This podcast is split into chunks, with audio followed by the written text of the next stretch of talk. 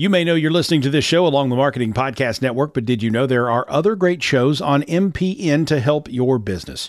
Christy Heiler hosts a fantastic podcast called Own It. Christy, tell us more about the show. Own It is all about celebrating women and non binary advertising agency owners. We talk about buying out of the Boys Club of Advertising because less than 1% of ad agencies are owned by women. And where can people subscribe? You can find the podcast at untilyouownit.com. We're also on the Marketing Podcast Network at marketingpodcast.net. And of course, you can subscribe wherever you get your podcasts. You heard her. Go subscribe. Welcome to the Snippets of Genius podcast. I'm your hostess, Caroline Kay. Today, I'm joined by an old friend from my first ever job in London. We worked together for a large publishing house in their events department, and since then, he's not only started his own events business, he's took it global. I'm joined today by Chris Cummings, the CEO of Sonos Group, whose Wellbeing Summits host the most successful, influential industry leaders sharing their very own mental health strategies to achieve success. Chris, welcome to the show. Hi, Caroline. How are you? I'm so good. Thank you, Chris. It's brilliant to hear your voice. It's you have a very distinctive voice and one of those that always brings a smile to my face because we had such a giggle when we worked together back in Soho. And uh, I just can't wait to hear what you've been up to we we did have lots of giggles, and hopefully, we're not going to share any of those stories on the podcast today. well, you never know. it's great to be here. Oh no, it's lovely, lovely to have you. Look, how long have you been in your role in Sonos Group? Well, I, I started it up seven years ago, so so I, I, guess I mean back then when you're a startup and there's just you, it, it's it's it seems a bit strange to call yourself a CEO. Now, thankfully, we've grown a lot more, so so it probably makes sense. So take me back, uh, rewind seven years, and tell me what made you decide to start this business. Well, actually, it was it was back in the days when I used to work with you. Actually, you know, working in in events, in, in corporates, organising events, and and let's just say I, I didn't feel 100% inspired by some of the subjects that we had to cover at our events. I mean, they were great and, and we did a good job, but, but it didn't feel like a purpose and it didn't feel like a passion. And um, it was actually my partner's anxiety and depression eight years ago that he had a pretty bad experience at work.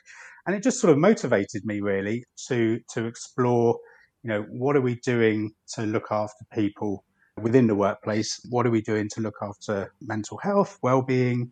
You know, there's so much evidence there to to suggest that it's great for business. It increases performance. It makes people happy, uh, and obviously, morally, it's the right thing to do. So, so that motivated me.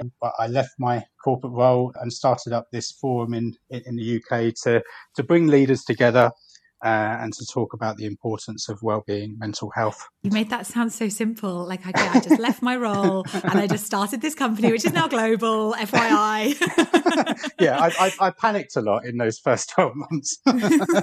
Tell us a bit about that hmm. journey in that first twelve months. How did you get yourself up and going? it was a it's a hard slog like with any business when you when you start from scratch it, it's a tough gig obviously back then as well you know, well-being mental health wasn't as prominent in in the workplace around the conversation in, in the workplace. There was lots of celebrities talking about uh, their own mental health, but but certainly not something that was.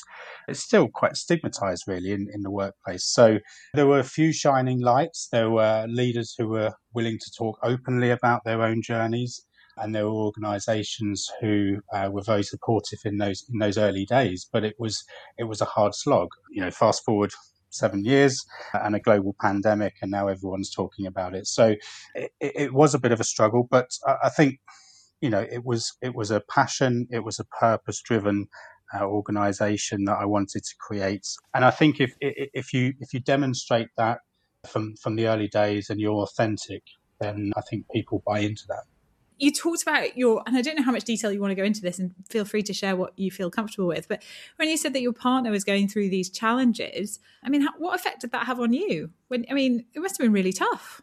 I thought.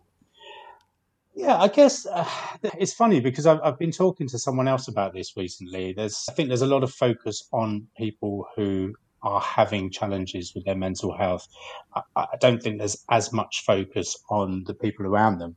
And some people have some pretty challenging and harrowing times. I guess I, I was fortunate. I, I, mean, it didn't have a huge effect on me. I, I guess what it did do is it it brought it into the house, and I could see this was driven by a workplace situation.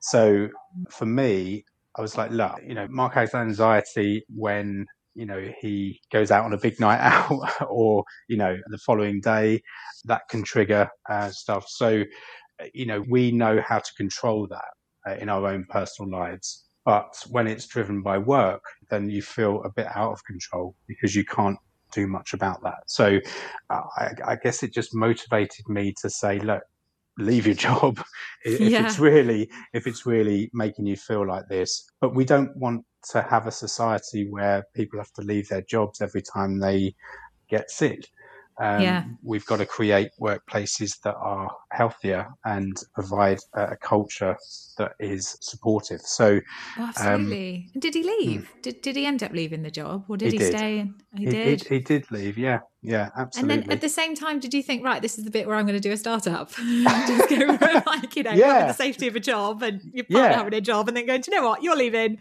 Stuff it. exactly. Let's let's really put the cat amongst the pigeons. So yeah, I mean, he left and found another job fairly swiftly and was and is much happier. And yeah, that was about the same time that I started this up. So, oh, I'm glad that it's, and he's happy now. He's in a good place, good role. Excellent, yeah, amazing. And and that's that that just goes to show, you know, if you if you provide people with a really open, stable culture and healthy workplace, people can thrive. Yeah. So that's what we want. It's true. And so, were you not thriving where you were? Were you like you mentioned that you touched on that a little bit because obviously mm. the days of us being at Centaur Media, we were there for yeah. A, long while. How long were you there? Were you there long? You must. You were I, longer than me. I didn't stay very long. I did. I, I, did two spells, and it added oh, up oh, right. to a decade. Oh, blimey! Oh, which crikey! Is, yeah, which is crikey. Yeah. No, I mean, look, I, I, loved it, and I have to say, I've been watching It's a Sin, and it, it's sort of I don't know whether you've seen that. Um, I haven't seen a, that. I'm, I'm going to Google a, it afterwards. It's a new it's a new TV show on on Channel Four, and it's it follows five friends in the 80s. Now, I wasn't in Soho in the 80s, but it, it, it sort of I resonate with it. It's it, it really it's it's party central. Um, oh, I, I really want to watch it now. And yeah, you know, we were young, we were stupid, we were partying, and the job bit was just the bit in the middle, I guess, to, to pay the rent. I, I never felt inspired. And, as you get older, I think, you know, you, you start to question exactly what you want to be doing and what direction you want to take. And I took a look at it. I mean, it was around the same time that we'd moved down to Brighton. I was commuting up to London Oh, it's a bit of a slog, isn't it, from I Brighton? I mean, it's, it's like an mm-hmm. hour on the train, and yeah, then what with all the a, connections and stuff. On, on, a, on, a, good day, it's an hour, yeah. And so, so that was happening, and and what happened with Mark was happening, and and it just sort of came together. And I thought, you know what, this this actually feels a lot more me. Yeah. So so yeah, it was it, it, was a culmination of things really. But I'm not saying I, I didn't enjoy those Centaur days. I loved them. But to be yeah. to be perfectly honest, it was because it was based in Soho and in the heart of everything and yeah. we had a great bunch of people around us. You know, th- those days of partying are now uh, few and far between for me. Um, so for everyone right now, but oh god, yeah. I look back on those days with fondness. Yeah, they were they were a lot of fun, and uh, it's fascinating. I love hearing these stories. I, I, much prefer it in the pub with a pint in my hand. But um, bring it on one day. God, absolutely. But um, you know, the topic of melt, men, I can't say the word, uh, mental health and well-being is is so much more prominent now. It's openly discussed, whereas before it was a little bit behind closed doors. People didn't really voice up when they were struggling or having problems, you know, even to define it and say, what does mental health mean? People can talk about it a lot more openly now, um, talking about anxiety, um, depression, you know all those different symptoms that come up so could you walk us back to when you scoped out who would be your ideal client and how did you go in to open that conversation with somebody you wanted to work with Wow, it was it, it, was a lot of hard work in those early days. To be honest, it was really challenging to to find leaders who would speak openly. So, what was your question to them? It, it, was it to talk about their own mental health? Yeah. So, so what we wanted to do, I mean, you know, you, you can go to some conferences and listen to PowerPoint presentations all day and fall asleep off your chair by by sort of lunchtime. And uh, and I used to organise um, conferences like you that. You were to blame. I was to blame. But uh, it, it, we wanted to, to turn it on its head, really, and bring that TEDx style event to the corporate sector so personal stories, uh, storytelling, uh, and uh, bringing that positive light to mental health. So leaders, you know, CEOs, people on the board of organizations who would talk openly about uh, their mental health, but also how successful they are. You know, you walk into a sports shop and you see a Nike shop as an example, and you see an athlete there looking ripped and looking fantastic and at the peak of their physical health. I wanted to bring that positivity around uh, mental health and say it, it shouldn't yeah. be it shouldn't be an issue um, for employees at, at work. And, and, here are some successful leaders who have achieved that. So it was very much sort of getting people to buy into that story, bringing those hugely brave people to, to come and share their story, uh, and then start to normalize the conversation around mental health okay, I'm starting to see why it was so hard. I mean, nobody hmm. really puts on their Twitter profile, excuse me, frog in the throat. Hmm. nobody puts on their Twitter profile that, oh, by the way, I've suffered from mental health and I've been going through these issues. It's, it, it hmm. especially seven years ago, quite a topic that was, you know, behind a thick dark curtain. You, it was really hard to find that information. So, how did you find the the people? How did you even approach that subject? Well, I, I, guess, you know, if, if you put it out there enough to the world about what you're doing, it's amazing what happens and the joys of social media and digital communications. There were also, you know, other organizations starting to do lots of work around this and, you know, some of the big banks and accountancy firms were starting to talk openly about this. But it's amazing what happens when you really visualize that success. And that was something that I really wanted to do. I wanted to put it out there, and uh, it, the response was incredible. Actually, lots of people coming forward and feeling a similar in a similar way. I think we'd just come off the back of the financial crisis. There was a a significant issue within the corporate environment, and I think it's becoming easier to to find beacons within any particular industry. Ooh, who was your first beacon? Well, our first speaker at our first event in the UK was uh, a guy called Geoff McDonald, who was at Unilever and and talked uh, openly about uh, his own journey, and had recently, at the time, become uh, a mental health campaigner. I guess. Wow. Uh, off the back of his experience, and someone introduced me to him. Again, you know, it was pure chance. We had a call, we hit it off, and and Geoff kindly agreed to open up our, our conference. And since then, has has spoken everywhere uh, around the world. So he's he, he's quite a formidable speaker, I have to say. Oh, amazing. And to get such a huge brand name to come in and somebody that was a leader within a wonderful global organization, that, that really is a beacon. So well done, you. Brilliant. and so I'm going to ask you, and you've sort of touched on it a little bit about those challenging times right in the beginning, but now we've got seven years to span across. Can you tell us what you found some of the most challenging moments of your entrepreneurial journey? I would say the last 12 months has been fairly challenging. but I don't think that's unusual for, for, for, most businesses over the last 12 months.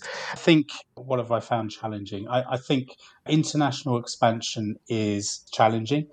You know your own home market and you know you can build up a pretty good network and back in those good old days when we could meet people for coffee you know i would spend uh, days up in London having coffees with lots of different people, and you really build up that, that close knit network. To be able to do that in in the US or Australia when I'm based in the UK was was really challenging, which is why we we ended up expanding the team to serve those local markets. But in the early days, when you're when you're trying to break new markets um, and trying to understand different cultures, I think that's quite challenging. And your day can get very long with time zone challenges. but it's amazing how collaborative people will be and open to, to new ideas. And uh, I found that really heartwarming, especially in this particular market we're in. Oh, that's lovely to hear. And uh, was there anyone that supported you in those early days to to figure out how to to scale or to move your business up in a direction and go global? You know, I never had um, any ambition to expand internationally originally. That was never my plan, but it just grew organically, and, and more and more multinationals were telling their colleagues in, in different areas of the world, and, and, and that's how it worked, really. And so, yeah, I, I would say look at your core audience and, and what you're doing already and, and, look at how that they can help your, your existing network, how they can help that expansion because that it's great to have that, you know, that network to really expand what you're doing elsewhere. Yeah, and it's fantastic. And I'm always advocating the power of your network, but you're just taking that the step further when you're growing and scaling the business, which is tapping into other people's networks and moving forward with their connections and then really talking about the change and the possibility that your effort, your mission is, is going to have, the impact you're going to have on the world. And what about that impact that you've had? Have you been able to quantify that, or how do you talk about the success of your business? I tend to move forward at a million miles an hour and not stop and breathe. Um, sometimes not in the right direction, I have to add. Uh, I guess success is when we don't have to try and we don't have to run these events to raise the importance uh, of mental health and well-being in the in the workplace. When when every workplace is healthy, when every employee feels they can speak openly about their own condition, you know, we've made great progress. Some of the regions where we serve, like the Middle East, for example, when we first went there five years ago, it was a real challenge to even mention the words mental health, and now it's it, it's really developed as a conversation, and I, I think that's credit to the region uh, and how they've developed, and hopefully we've played a small part in in developing that conversation. I look forward to the days where, when our event is really to to showcase how to do it best, how to create a, a truly holistic um, well-being program within your organisations, not why you should do it. Oh, I love that. That is a brilliant quite a goal and aim. And and you're right. We we should be there. We should be there now. And it's amazing that we're not. But it's brilliant to know that the world has moved on so much more in this field and that you've been a huge part of that. And I think that's fantastic. And a small part. I was uh, oh, Chris, come on, you're multi countries. so tell me, um, what are you most proud of so far? Either that being in this journey as an entrepreneur or of your business, what are you most proud of now? When we first did our, our, our first US event, you know, I was sitting there um, in my head singing about if we can make it there, we can make it anywhere. But it was that sort of it was that sort of moment of you know watching HR leaders, business leaders sit in the audience, the light bulb going off, and realizing the importance of this. Obviously, you know the global pandemic over the last twelve months has uh, has made it even more important and brought it to the fore on everyone's mind but certainly really enjoyed those those first events. It's special. I can only imagine. And how hmm. would you describe that feeling when you're in that audience and you're watching those those lights switch on behind the eyes and everybody sort of tuning in? How would you describe how you're feeling? When that's happening? Well, panic to begin with to make sure everything everything's working, um, and uh, and making sure I remember my speech. So that's my initial reaction. I, I guess there's an element of pride as the day develops, and as you know, more and more attendees come to you and say they love the experience that we've created. So, if you were to tell somebody else, in I think in the events world or even any other world where they're wanting to step out of their career and, and build their own business, what kind of advice would you offer to them? We're in a turbulent world at the moment, and there are lots of opportunities to make some really positive change. I would say, I think there's going to be some some real developments around the environment and the planet. And I think if you can try and find something that you're really passionate about and can make a positive change, don't even think about the money side of things because that will follow. But you know, the amount of hard work that has to go into running your own business, the the thankless task that you have to do. If if you're driven by money, then you'll fall over pretty quickly because that motivation just won't continue. But if you're doing something that you're passionate about, uh, and your purpose is really strong uh, and you really want to make that difference, then you will find the energy and the resilience to get through any challenge. Oh, wonderful advice. And I absolutely um, completely agree wholeheartedly. Everyone needs to get clear on their purpose. You are the story that shows how that can really follow and take you global. So well done, you, Chris. Thank you so much for coming on the show today. It's been an absolute pleasure talking to you. Lovely to speak to you. Thanks a lot for having me. Thanks for listening to the Snippets of Genius podcast. If you enjoyed this episode and would like to help other people find it too, I would really appreciate you taking a moment to rate or leave a review. And if you know someone who wants to start their own business, why not share it? To find out more about how I help people start and scale, visit www.carolinek.co. This podcast is heard along the Marketing Podcast Network. For more great marketing podcasts, visit marketingpodcasts.net.